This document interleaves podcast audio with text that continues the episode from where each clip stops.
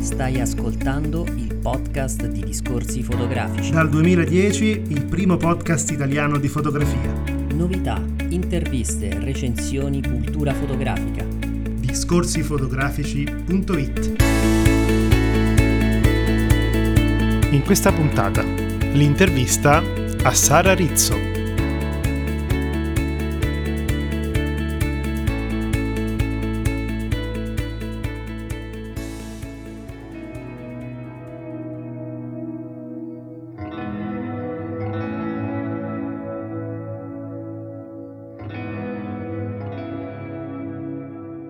Parleremo in questa intervista della mostra Robert Capa nella storia, presso il Mudec Foto a Milano dall'11 novembre 2022 al 19 marzo 2023. Prodotta da 24 Ore Cultura, del gruppo 24 Ore, promossa dal Comune di Milano Cultura e curata da Sara Rizzo, alla quale diamo il benvenuto e le poniamo la nostra domanda di rito. Intanto benvenuta Sara. Grazie. Allora, normalmente questa domanda la rivolgiamo a chi scatta fotografie, no? ma che comunque è adeguata anche a chi ha a che fare con la fotografia in altre maniere, come in questo caso. Ecco, quando è iniziata la tua personale storia della fotografia? Io in realtà arrivo dalla storia dell'arte come studi, eh, però alla fine dell'università ero molto indecisa sul mio futuro, quindi ho frequentato un master allo IED in cui mi sono formata in fotografia sia dal lato tecnico eh, che dal lato storico, per cui diciamo che ho portato avanti in modo parallelo queste due, queste due passioni e dopo insomma i casi della vita mi hanno portato a diventare più una storica eh, piuttosto che una fotografa però devo dire che eh, come dire, avere conoscenze anche di tipo eh, tecnico di prima mano aiutano anche poi ad affrontare quella che è eh, la storiografia di personaggi come può essere per esempio Robert Capa ed è una cosa che eh, credo emerga anche in come abbiamo impostato questa mostra.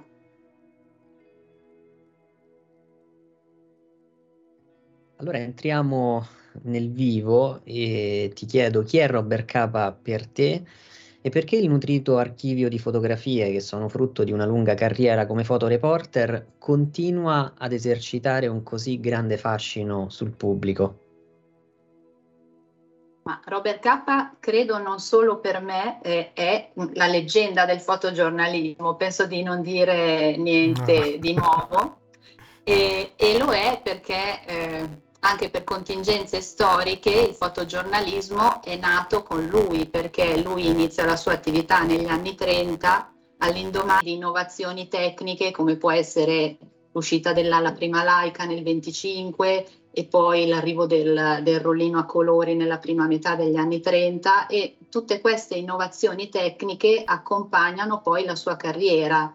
E mi sembra appunto una, dire, un discorso imprescindibile eh, da fare eh, il discorso tecnico collegato a quello della persona.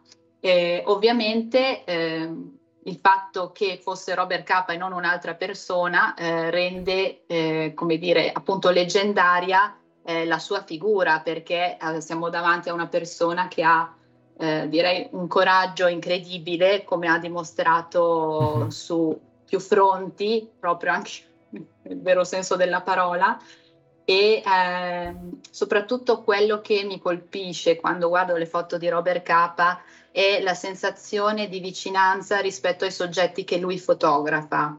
Quando lui dice in uno dei suoi famosi aforismi eh, amate la gente e fateglielo capire, eh, io credo che questa sia una cosa che nelle sue fotografie emerge sempre chiaramente. Eh, una vicinanza sia alle, alle, vittime, ma anche per esempio eh, al mondo dell'infanzia. C'è nella nostra mostra anche questo sotto traccia, ma è evidente anche in tutto il suo catalogo che lui ha sempre un forte eh, sentimento di comprensione per i bambini e per la magia di come i bambini vedono il mondo e questo è, emerge sia nelle foto come dire, di pace ma anche nelle foto che scatta i bambini sui fronti e credo che sia uno dei motivi per cui continua ad essere amato e ogni sua mostra diventi un successo. questa, questa umanità che lui dimostra sempre. Ecco sì, questo punto di vista diciamo che passa attraverso i bambini, ecco non ci avevo mai pensato personalmente, è, è, un ottimo, è un ottimo punto di vista.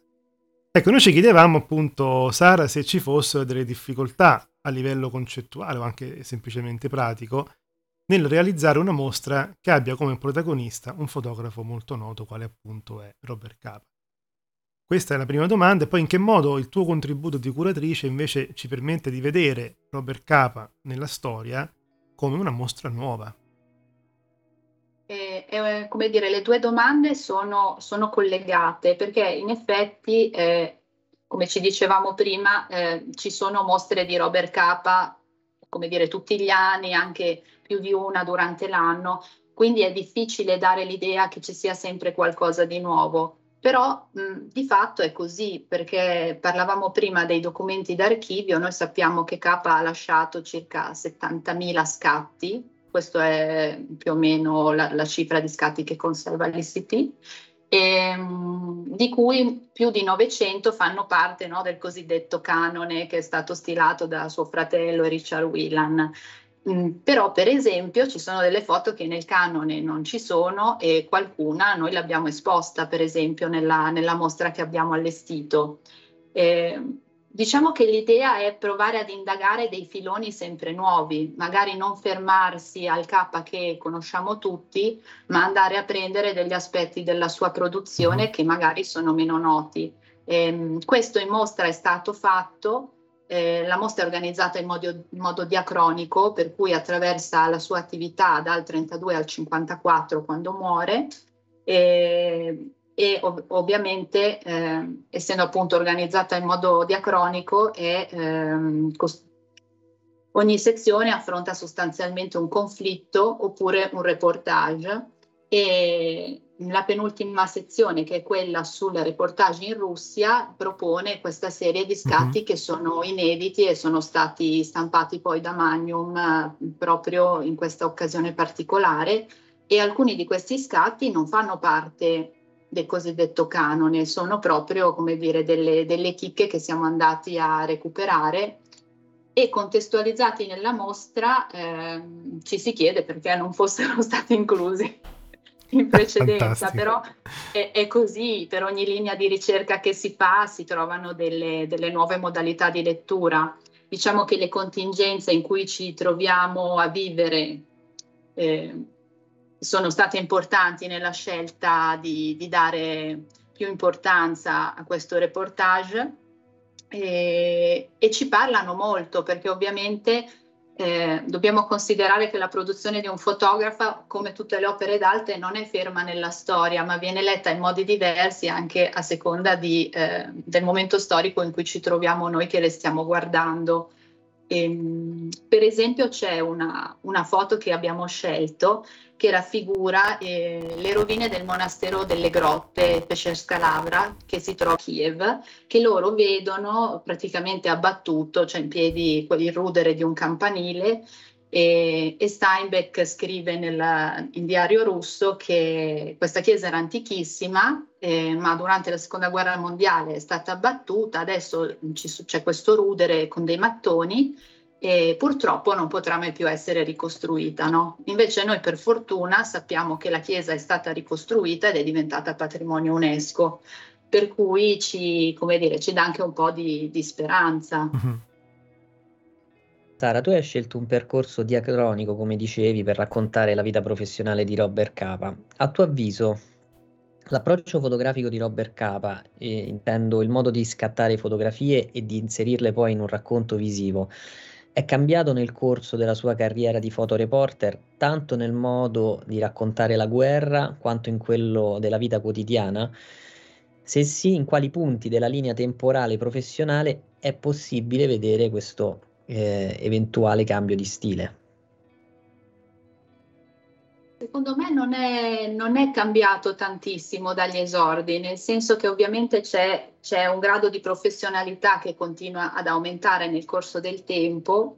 Eh, però secondo me Robert K c'è già tutto quando lui inizia la carriera a Berlino. Infatti la, la foto che apre la mostra, che è la, la, famosa foto che lui scatta a Trotsky, no? non so se sapete già l'aneddoto, no? però è, è, è, simpatico ricordarlo, perché lui viene mandato mentre è assistente alla Default e gli dicono vai a Copenaghen e fotografa Trotsky che fa questa conferenza imperdibile e lui va a Copenaghen e però scopre che Trotsky non voleva essere fotografato e che l'accesso ai fotografi era vietato all'interno dello, dello stadio dove si svolgeva la conferenza e lui racconta appunto che siccome aveva una laica che era molto piccola, mette la laica in tasca e poi si mhm. intrufola no? insieme agli altri diciottenni e, e, poi scatta queste foto. E vedendo le foto che lui scatta con questo 50 mm, si vede che gli è andato vicinissimo, cioè forse Trotsky si è anche accorto che lui l'ha fotografato.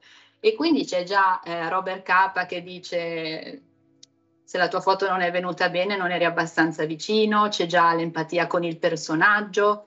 E, è co- come se in Nuce ci fosse già tutto in quella foto e poi ovviamente si sviluppa. Quello che secondo me ogni tanto passa in secondo piano quando si parla di Robert Capa è che parliamo sempre magari delle foto del D-Day, no? che sono appunto leggermente fuori fuoco, eh, o altre in cui si dice lui era un fotografo impu- impulsivo, che poi è vero, era molto istintivo e veloce, però era anche un grande fotografo. Cioè ogni tanto eh, si legge ehm, come dire, che Capa è come se lui ogni tanto venga considerato solo l'uomo giusto al posto giusto, no? ogni tanto, quando si leggono delle mm-hmm, recensioni. Sì. In realtà è molto evidente nelle foto che lui scatta quando non si trova al fronte, ma anche in quelle in cui si trova al fronte, che lui è un maestro della composizione, soprattutto nella composizione di diagonali o nel comporre i ritratti.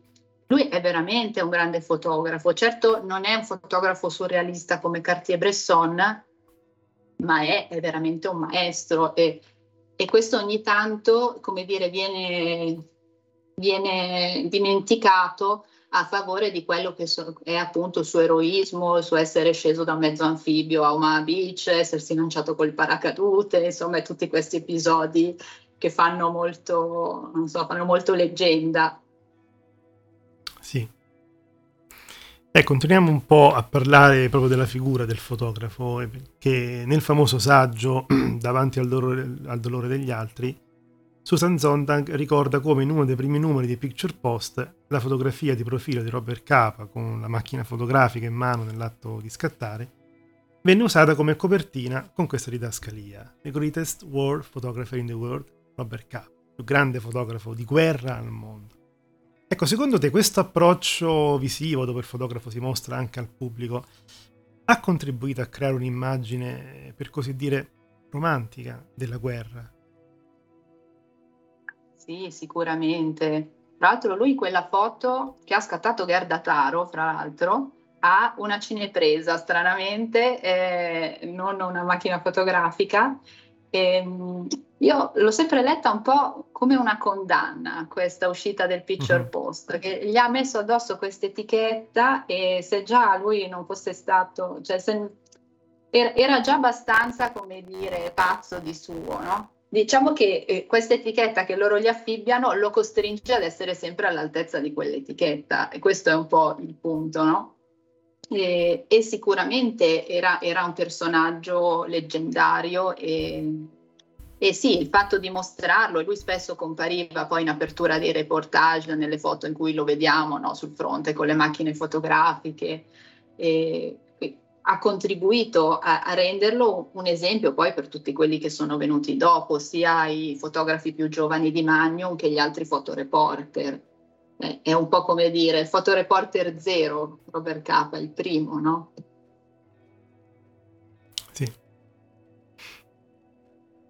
Entriamo un po' nel vivo eh, con una domanda che ci siamo sempre posti in questi anni e farlo a te che sei molto ferrata eh, per noi è un grande piacere. Mm, chiedo scusa per il francese perché non è la mia lingua, Silvio magari mi correggerà. Comunque, Vincent Levoix con il suo saggio L'affair Capa, processo a un'icona, si è concentrato sull'autenticità della famosa fotografia del miliziano colpito a morte, la conosciamo benissimo.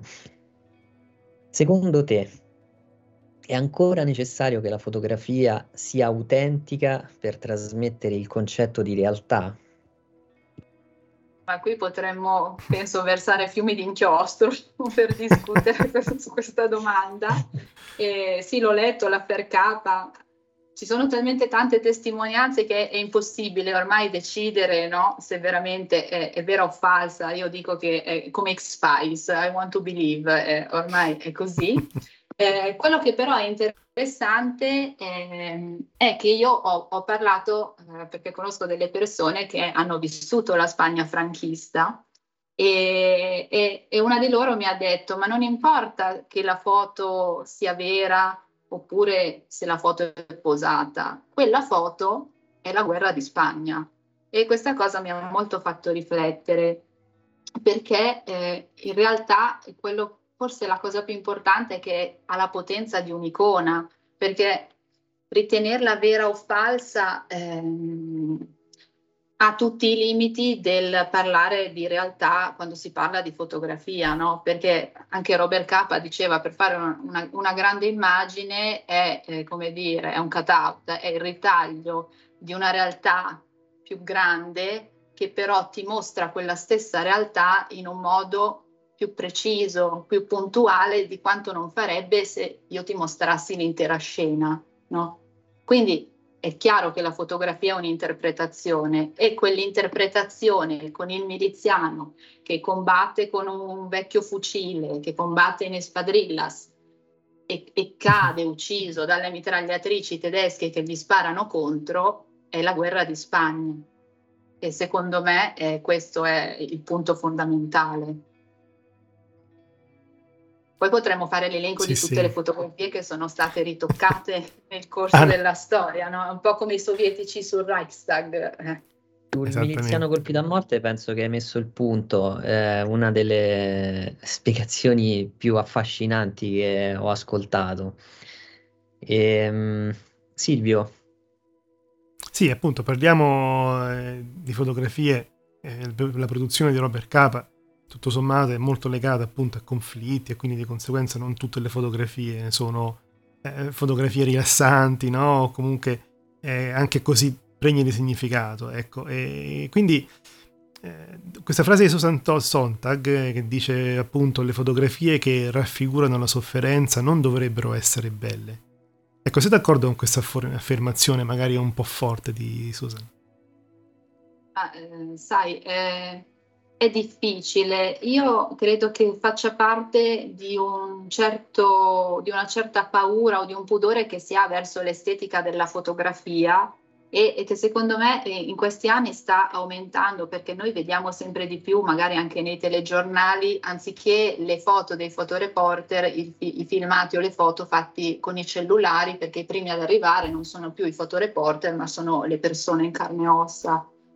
E credo che sia un po' una rinuncia, rinun- come dire, il venir meno di un'estetica della fotografia, eh, come se il brutto fosse più reale, ma non è detto che per una cosa per essere più reale debba essere più mhm. brutta. È, è, è una critica che, che, viene fatta anche a Salgado, insomma è una questione abbastanza dibattuta.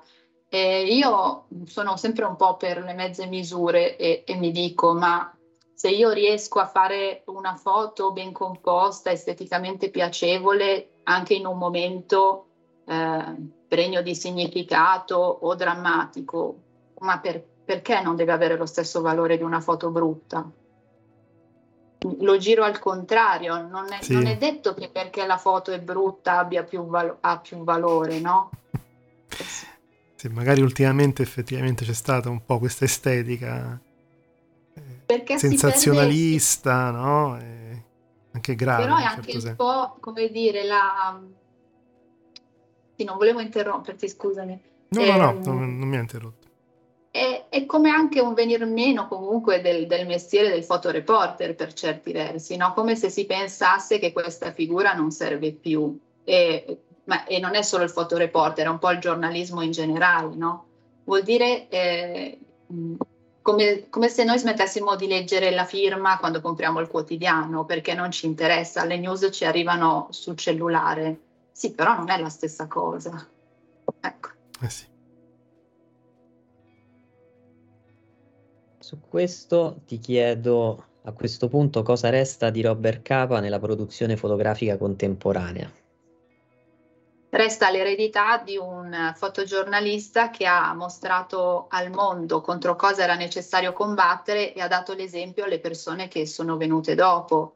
Perché se vogliamo collegarci magari al, discorso che facevamo poco fa, eh, ci sono magari regimi o posti nel mondo in cui le persone non, sono, non, riescono con il cellulare ad andare a riprendere o a fare vedere che cosa succede e magari è veramente necessario l'intervento della stampa, della stampa estera. E quindi in questo caso il ruolo dei giornalisti, dei fotogiornalisti resta, resta ancora valido proprio a livello di testimonianza. Lui fra l'altro era un fotografo eh, con, lui non era, per esempio, avido di scene scabrose o di cadaveri, ne fotografava pochissimi e se li fotografava era perché avevano veramente un significato importante per lui, no? un po' come l'ultimo morto americano a Lipsia prima che scatti la pace. E, e, è più un fotografo d'azione, proprio di, fermare il momento e il momento storico. È anche per quello che poi abbiamo chiamato la mostra nella storia, perché è, è molto incentrata su quella che è la testimonianza della guerra, non tanto eh, sulle vittime. Eh, perché lui legge la realtà, cioè Robert K non è eh, Robert K è contro la guerra, ma non è un pacifista, cioè questo è una cosa molto importante sì. da dire. Cioè Robert K dice eh, in una guerra è necessario capire da che parte stare, altrimenti non puoi sopportare quello che succede. E, e lui è chiaramente di parte, perché all'inizio della guerra spagnola sta con gli anarchici, poi dopo diventa un po' embedded con, con i comunisti, eh, nella guerra in Cina si vede che lui deve lavorare appunto per Madame Chiang Kai-shek, uh-huh. però si vede che è un po' più lontano da quel conflitto. Infatti eh, le foto più belle sono quelle che fa ad Anku ai bambini, di quelle che abbiamo noi in mostra. E, ehm, e, e, quindi c'è sempre una parte, qualcosa da combattere e, e questo va ricordato anche perché il suo messaggio non è come dire un messaggio oggettivo, cioè come la fotografia non è la realtà, cioè il messaggio è un messaggio chiaramente parziale, ma in senso buono, cioè lui ti dice da che parte stare e, e nella sua visione c'è questo, questa opposizione ai totalitarismi che partono dalla guerra in Spagna, che all'epoca era come dire il fronte occidentale, fino alla guerra in Cina, che era il fronte orientale. Sì, noi, noi, saremo arrivati all'ultima domanda, però eh, Sara, se mi permetti, faccio diciamo un fuori programma. Eh, perché appunto io, si, si, nota ovviamente la tua preparazione storica eh, su questo e su tanti altri fotografi. Eh, io ricordo, diciamo, nella mia eh, più, molto più scarsa de, uh, storia diciamo, della, della, fotografia, di aver letto quel libro di Russell Miller sulla nascita dell'agenzia Magnum, no? Quindi l'incontro tra appunto Robert Capa e David Seymour e, e a Parigi dopo, subito dopo la guerra che dà il via a questa f- fondamentale agenzia di stampa. E, e, quello che diciamo traspare poi da, da questo racconto è proprio eh, la grande energia dei componenti, il fatto che criticassero spesso e che comunque allo stesso tempo eh, produ- producessero dei capolavori, ciascuno per conto suo, oppure per l'agenzia e così via. Ecco, secondo te oggi è ancora possibile che si crei un'entità del genere? Un, questo groviglio di, di, fotografi, artisti eh, un po' pazzi eh, che, che, che cambiano la storia della fotografia? Ah, io dico mai dire mai, tanto la Magnum esiste ancora e ha ancora dei fotografi sotto di sé e chiaramente la Magnum quando è stata fondata era, era una realtà diversa perché Kappa, Shim e, e Cartier-Bresson si conoscevano da prima, dagli anni 30, no? si erano conosciuti quando erano ancora agli esordi a Parigi e, e poi dopo appunto fondano la Magnum nel 47. E quello che secondo me è sempre possibile che si ripetano queste condizioni, queste condizioni magiche in cui c'è un gruppo che riesce a cambiare qualcosa, accade continuamente, io credo, no? nel, nel mondo della cultura quello che è importante è forse il discorso che facevamo prima, cioè bisogna un po' capire qual è il futuro del fotogiornalismo. Questa è un'importantissima domanda. Sì, c'è stato un convegno eh, l'altro giorno eh, che però non sono riuscita a seguire perché era in orario di ufficio, però devo, devo, vedere se hanno registrato gli streaming così me lo vado a recuperare ed è interessante perché si intitolava proprio il fotogiornalismo il fratello minore della fotografia, mm. che già dal titolo sì, sì. ti fa riflettere, insomma. Eh, perché loro lo, lo raccontavano no? quando mm, voi sapete che Magnum è stata fondata appunto da Robert Capa principalmente per mantenere eh, la proprietà dei negativi che altrimenti andavano, andavano, a finire alle redazioni e poi si perdevano, quindi forse se ci fosse stata Magnum avremmo, prima avremmo il negativo del miliziano e non c'è. E, ehm, per dare un titolo alle, alle fotografie, quindi eh, fare in modo che, eh, che, i giornali non modificassero i titoli e quindi cambiassero quello che era il messaggio del fotografo, eh, come aveva fatto Life quando aveva eh, cambiato la didascalia delle foto del D-Day, aveva scritto ah, una didascalia che diceva eh, vedete le foto sono leggermente fuori fuoco perché qui il fotografo aveva paura, no? Poi qui c'è l'altro, come dire, la, l'altro grande punto di domanda, cioè chi ha, chi ha rovinato le foto del D-Day, ma ne parleremo in un altro momento. E, e, poi appunto era stata fondata come, come cooperativa per, per aiutare a, ad ottenere incarichi questi fotografi eh, che venivano sempre considerati come dire un gradino sotto i giornalisti sempre un po' come se fossero solo degli artigiani. Mm-hmm. Beh, la situazione non è cambiata molto oggi.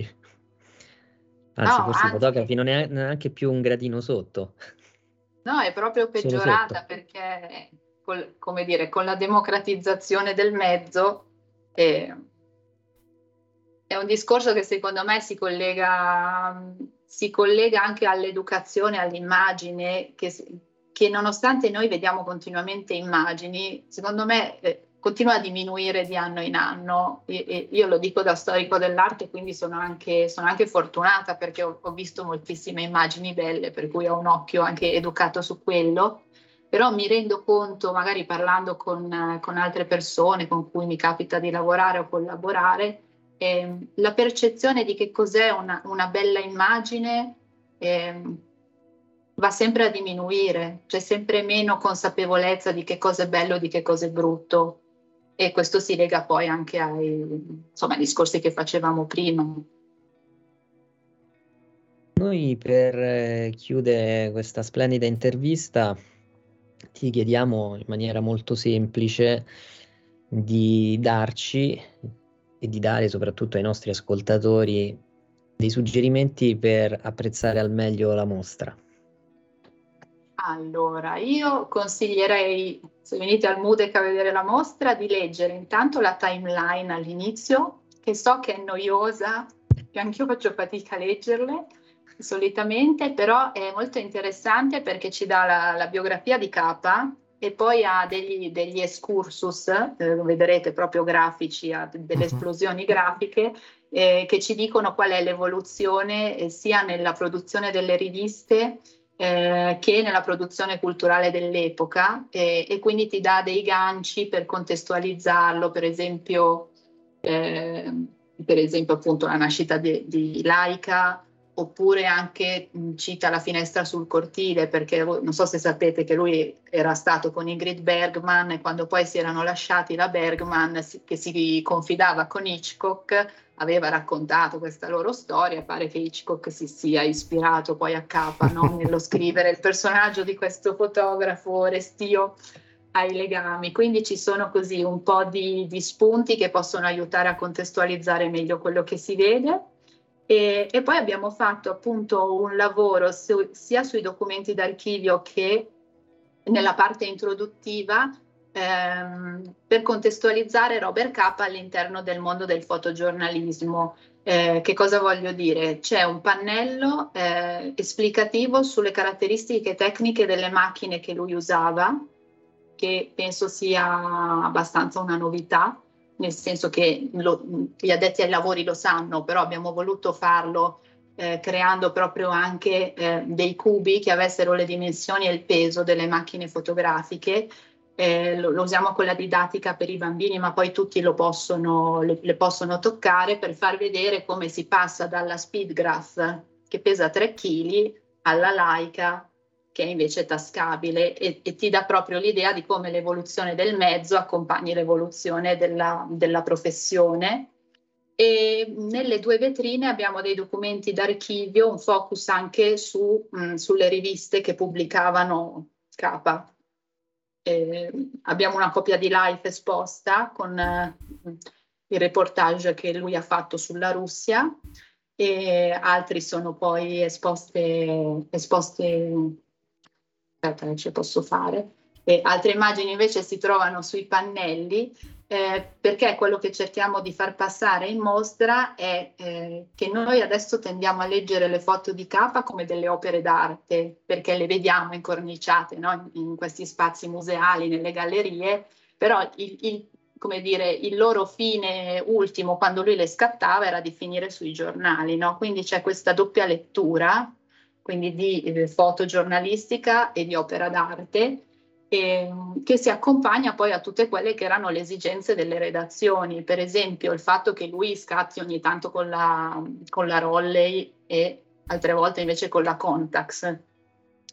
Non è che sia semplicemente o soltanto la sua poetica in cui lui dice ah, adesso questa foto del paesaggio di Stalingrado la voglio fare quadrata perché eh, sono più felice altre volte si, si, si tratta proprio eh, di richieste della, dell'editore, perché gli viene detto se tu ci mandi una foto che è in, in come dire, in 35 mm, per noi è più difficile fare il taglio e quindi ci limiti un po' nella scelta della, della, dell'impostazione grafica della rivista. Se ce le fai quadrate, poi noi verticali o orizzontali ce, ce le giochiamo un po' come vogliamo, no?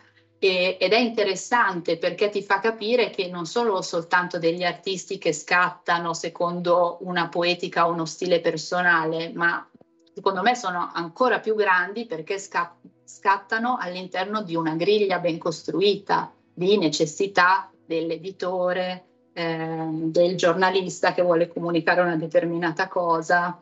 E, e questo ti dà anche la cifra della professionalità, secondo me, che hanno capa come altri. Silvio, ricordiamo tutte le informazioni utili per andare a vedere la mostra. L'abbiamo detto all'inizio dell'intervista, le ripetiamo adesso. Sì, appunto, la mostra è esposta al Mudec Foto di Milano dall'11 novembre al 19 marzo del 2023. Quindi noi ci andremo sperabilmente. Il, il, tempo c'è, insomma, invitiamo tutti ad andare e anche poi a, chiaramente a commentare eh, anche sui nostri canali un po' quello che è stata l'esperienza di questa mostra che dalle parole di Sara, ma anche da quello che abbiamo potuto vedere un po', eh, si, si, preannuncia veramente innovativa, ecco. Non la solita classica mostra su Robert Cup. Grazie Sara, grazie davvero di questo intervento che è stato per noi molto piacevole e istruttivo. Grazie a voi di avermi ospitato e speriamo di vederci in mostra.